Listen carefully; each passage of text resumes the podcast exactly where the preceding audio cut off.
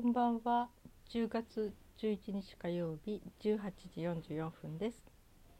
え今日はゴミ？袋とかゴミについての話をしようかなと思います、えー、今ねいろいろとゴミ処理についての歴史をいろいろ、えー、ネット検索で見てました。もう縄文時代から。縄文時代は要するにあの汚物というかね使ったものとかそういうゴミはある一つの場所に集めるようになってでそこはなるべく自分たちの住んでるとかなるべく遠いところに置くそういう場所を持っていったということから始まりましたね。それからいろんな時代があってだんだんだんだんその衛生的に公衆衛生上ゴミは焼却しましょうということが決められていきますね。これが明治時代くらいなんでしょうね。そしてその後昭和に入ってからまあ私が生まれたのは昭和34年だからその後になるかないやその少し前ですね多分ね。うん、初めてのゴミ焼却施設というのができたみたいですね日本にね。うん、第1号火入れ式みたいなそんな写真も載ってましたね。うんそれから、まあ、ゴミ処理の歴史みたいなふうに検索するといろいろ写真付きで出てきますよ。でその後、え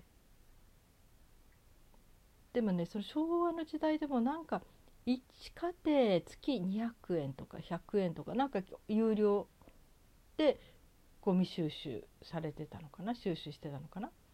うん、っていうこともあったああ有料だった時代がちゃんとあったんだなと思って。で2002年になって初めて指定袋っていうものができてきてこれによって、えー、ゴミに処理にかかるお金を公平化しようということらしいんですよね。うん、であの指定袋ねその指定袋に入れないとゴミを出せないっていうことでゴミを少しでも減らそうっていうことが一つの目的だったみたいですね。もうやたらゴミ何でも出しちゃうからどんどんどんどんゴミが溜まっていく。大変になってくるからまあせめてこう指定袋要するにお金をかけた指定袋に入れなきゃ出せないようになることで少しは減っていくんじゃないかっていうことがあったんでしょうね。うん、で、えー、2002年というともう20年間指定袋を私たちは使ってんですね。うん、そんなにある使ってんですね。ということは今から20年前というと私 43? 43ってことはもう子供が中学生ぐらいかな。うん。そうね。そんな頃なんですね。そう。えー、なんかゴミの指定袋できたんだ決まったんだっていうので、うん、そういうびっくりした思い出がありますね、うん、それまではゴミってなんか大きな透明なビニールなんかビニール袋にでただ出してたんじゃないかな。ゴミは無料という意識があったような違うかなあったような気がするんだけどな。うん、でこの指定袋なんですけどね、うん、このことについてちょっと、うん、思い出というか心に残ったことがあって。っていうのは私が本当にもうお姉さんのように、えー、いろいろ相談になってもらったり昔から割と家族ぐるみで作ってあの付き合ってた方がいてね。でその人がのごし旦那さんその人が結婚して旦那さんがあのパン職人さんでいろいろとこう腕を見込まれていろんなちょっと大きなところで勤めてたんだけどどうしても自分のお店を持ちたいっていうことでであの奥さんもまあ一度ねその夢を叶えたとえ続かないにしても叶えさせてあげようってそれで思いっきりその思い切ってその企業に踏み切ったんでしょうね。うん、でパン屋さんをやることになってでえー、まあ、朝早くからもう4時ぐらいからパン焼いてたんじゃないかな。で美味しいからとにかく美味しいからちょっとね、うん、ちょっとマスコミでも取り上げられたりそれからなんかフランスから直輸入の直輸入の粉とかね。なんかいろんなものを取り寄せてましたね、うん、だから本当に食パンにしてもここは本当にフランスで食べたのと同じ味がするとか言ってとってもこうわざわざ来てくれる人がいたりしてね。すごく美味しかったですね、うん、フランスパンもすごく美味しかった。ところが1年半ぐらいで経営が行き詰まったんですね。もう利益度外視。とにかく余ったものはもうそのまんま処分しちゃったり捨てちゃったりとかそれからもう本当にいろんな中に入れるものもえそんな値段でそんなに入れちゃっていいのっていうぐらい、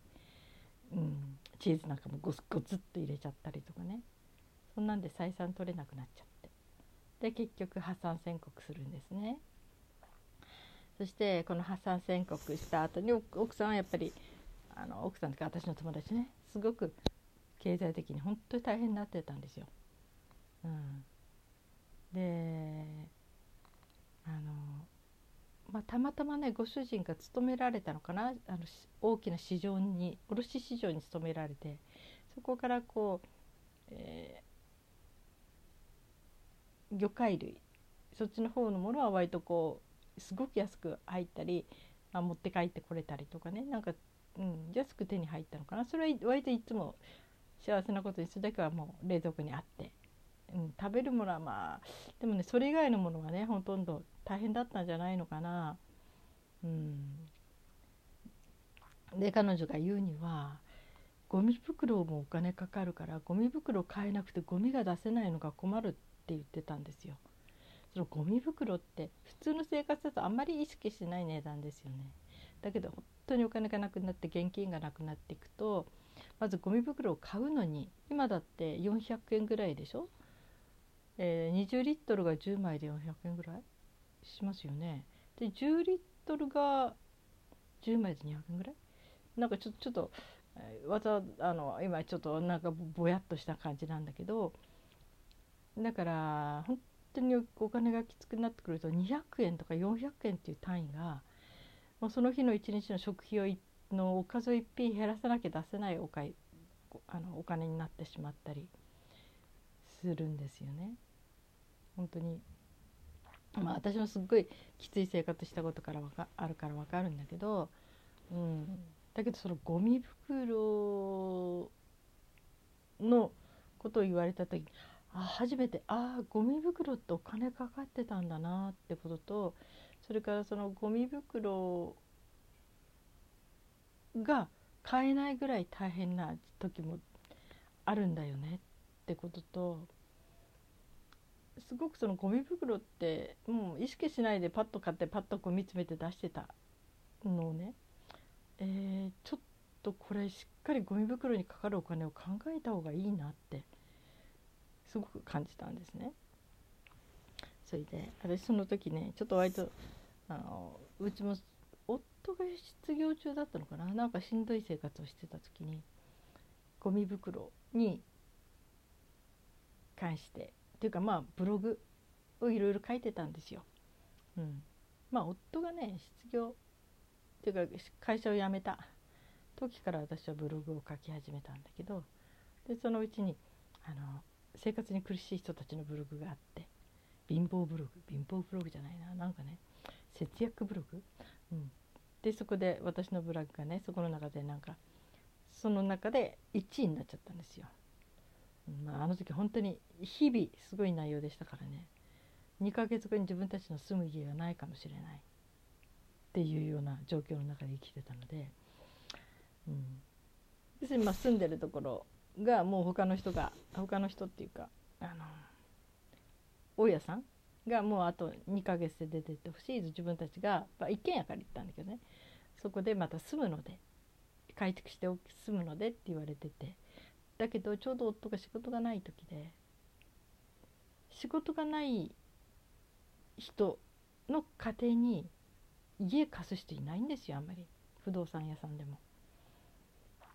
うん、本当にもう要するに不動産屋さんが家を貸す時はまずその家庭がその家が月々ちゃんと支払っていけるかどうかっていうのをまずチェックするし、うん、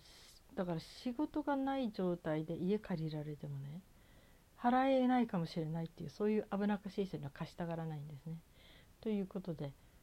私たちに貸して家を貸してくれる人はほとんどいなかったおそらくいないだろうということでね、まあ、そんなんで2ヶ月後に私たちはどうするんだみたいな。私はもう市役所か区役所かそっちの方に電話して、まあ、それもちょっと修道女私がずっと親しくしてた修道女にどうしようっていう時にとにかくあの市とか国とかそういう役所に行って何か方法ないかとにかくとことん聞いてらっしゃいって説明して、そしてあの助けてもらえるものがあるかもしれないからってまずそこ頼ってみたらって言われて。で実際そこで助けられるんだけどね、うん、まああのその時はね失業者のためのなんか特別の措置法があってで名前忘れたけどね、うん、6ヶ月以内に失業した人で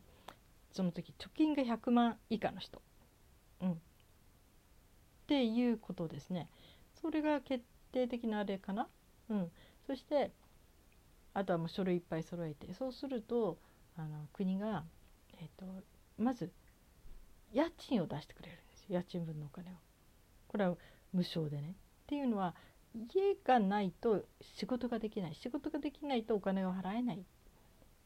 ということでまず家賃があってどっか借りれるどっかに住まいがはっきり住所があるっていうことが最低条件ということでそこを援助しましょうってことで家賃を援助してくれることになったんですねなってるんです。そしてそれが大体半年から1年ぐらいの間かな。その間に仕事見つけてくださいねってことで。でその借りてる条件としては借りるっていうかそのお金を出してもらう条件としては月2回かな、あのー、市役所か区役所に行って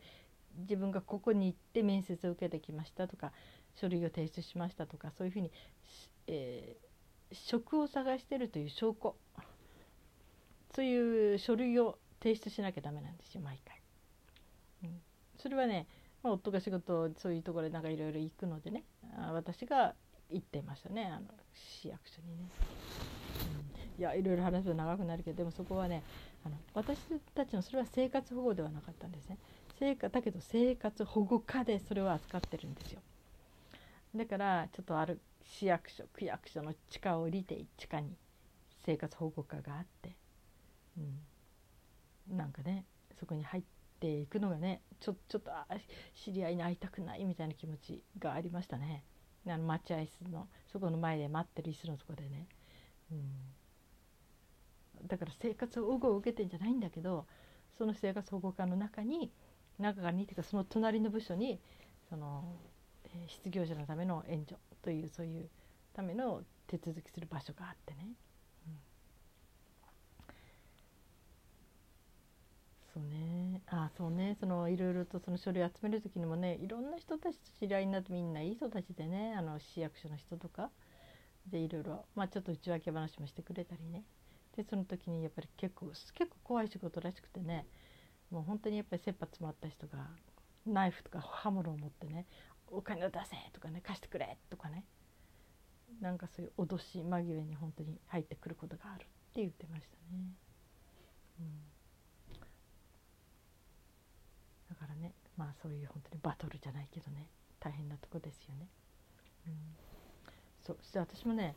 そうやって生活費を援助してくれてるという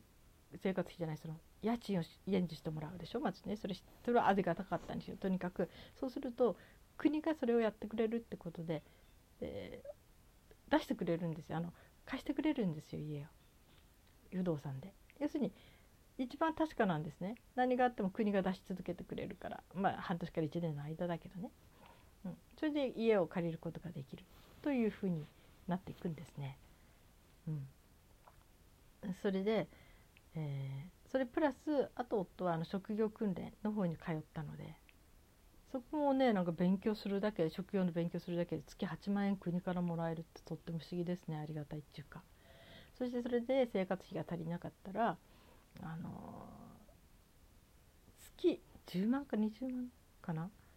無利子で貸してくれる。これも手続きすごい大変だけどね。まあサラ金の世話にだけで習いたくなかったので、まあ、国でそうやっていろいろ貸してくれるというものはありがたく貸してもらいましたね。それでこのもうそれを何十年か払いで支払ってほんの去年から全部返済し終わったの。うん。本当に。でそれでやっと最後の時に、えー、電話でそのやり取りでねその区役所の人向こうもなんか「ああのー、えー、ずっとお支払いいただきありがとうございました」ってこれで最後ですねっていうことは本当にありがとうございましたって向こうが言ってくれて今度私のもいえいえ本当にあの助けていただきましたありがとうございましたって言ってそれで最後の電話でしたね、うん、まあだからもう一切借金がなくなった。という感じでね、うん、まあ月々返済額っていうのは2箇所あったのね5,000円ぐらいのと、えー、9,800円ぐらいのと。うん、でそれを両方ともその、えー、失業時代に国から借りたお金なんだけどね。でまあそんなんでそういう生活のきつい時でした。でそれで貧乏グループというかねそのいろんなことを書いていてまあ何かそういう苦しい人がいたら何かねそういう人こういう方法もあるんだよって誰かに役に立つかななんていうこと気持ちもあってシェア。それとまあ自分がね苦しいことを書き続けるってことはすごく自分を客観視できる、うん、すごいある意味で自分が楽になる、うん、要するに自分の苦しみとかなんかそういう悲惨さに埋もれてなくて、えー、あのから見てちょっと自分客観しながらこう読み物としてああネタが増えたとかね そういう感じで見る自分がいるということはすごくなんか救われましたねそういうブログを書いてたというのはね。ただねどうせねなんかそういう読者ランキング1位になるんならいや貧乏ブログで1位になりたくなかったな みたいなことはあったけどでもまあ多くの人が読んでくれたのは嬉しいですね。まあ、そうしてる状態の中でそのゴミ袋問題ですね。あゴミ袋のお金って節約できないのかなって考えたんですよ。どうやったら節約できるんだろうって思って。うんそしていろいろ試してみたんだけど最終的に行き着いたのはワンサイズ小さなゴミ袋に、えー、詰め込む、うん、例えばうちは今あうちっていうかそういうことをやっててすごくそれうまくいったのででもね少しの間ずっと忘れてたんですよ。生活がちゃんと楽になってったら。だけどこの間ふっと思い出してねあちょっとやってみようと思ってなんかね20リットルがえー、週2回なんだけど出してたんだけどちょっとスカスカ空いてんですよ。なんかもったいないとか思って。でその時にあれこれって10リットルの袋に詰め込めば出せんじゃないかっ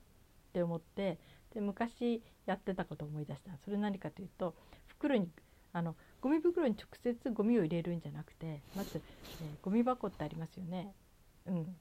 そのゴミ箱の中にゴミ袋を入れとかないで透明な透明な、えー、袋をそこにつけ入れとくんですよ。そしてそこに一度ゴミを溜めて。そしてそれをこう抜いて自分の一番入れたいサイズのゴミ袋に詰め込む。それでだとまだ上がすごい溢れてくる開くんですね。開くっていうかこう入りきらない。でどうするかというとビニールの上からきれいなところね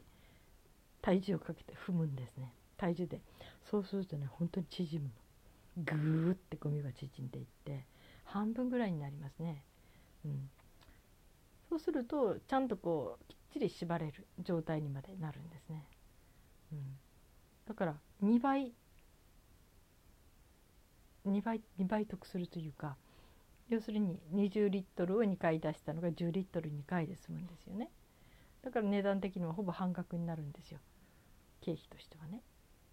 うん、塵も積もればじゃないけど、うん、これってね、うん、なんか別に大した苦労でもないしまあそのちょっと踏んづける時にストレス解消？みたいな感じもあるし「えいえいえい!」って感じで、うん、体重ごとに片足に体重乗っけてグーッと押し込むっていうかな。ちょっとストレス解消にもなるし「やった!」みたいな達成感もあるし、うん、なんかこれおすすめです。あのーね、えー、うん、要するにちょっと無駄だったんですよね。20リットルのゴミ袋にガボガボにして毎回出してたっていうのはね、うん、だからね本当に節約できるところ大したその節約することで健康を損ねたりストレスが溜まったりするようなストレあの節約じゃなくてちょっとそういうふうに楽しみも兼ねて やるような節約ならそれで浮いたお金を好きなね例えばねアイスクリーム1個買いにしてもいいし好きなね何かに変えてもいいし、うん、ちょっとずつ貯めればそれなりのお金になるしね。だから、うん、本当に無駄なお金は使わない。本当に好きなことにお金を回す。という意味では、うん、楽しく節約するのはおすすめです。このゴミ箱。ゴミ袋踏んづけ作戦。これいいですよ。一度皆さんお試しになったらいかがですか？はい、えー、20分になっちゃいます。はい。皆さん今日はどのようにお過ごしになりましたか？はい。火曜日なんですね。火曜日といって火曜市ってマックスバリューとかイオンが火曜日は安い日っていうことでやるのでどうも軒並みね近くのネスーパーまあ私はネットスーパーなんだけどが軒並み安くなるんですよ火曜日はね。うん、はい、えー、今日もお疲れ様でした。そして今日も生きていてくださってありがとうございます。それではまた明日。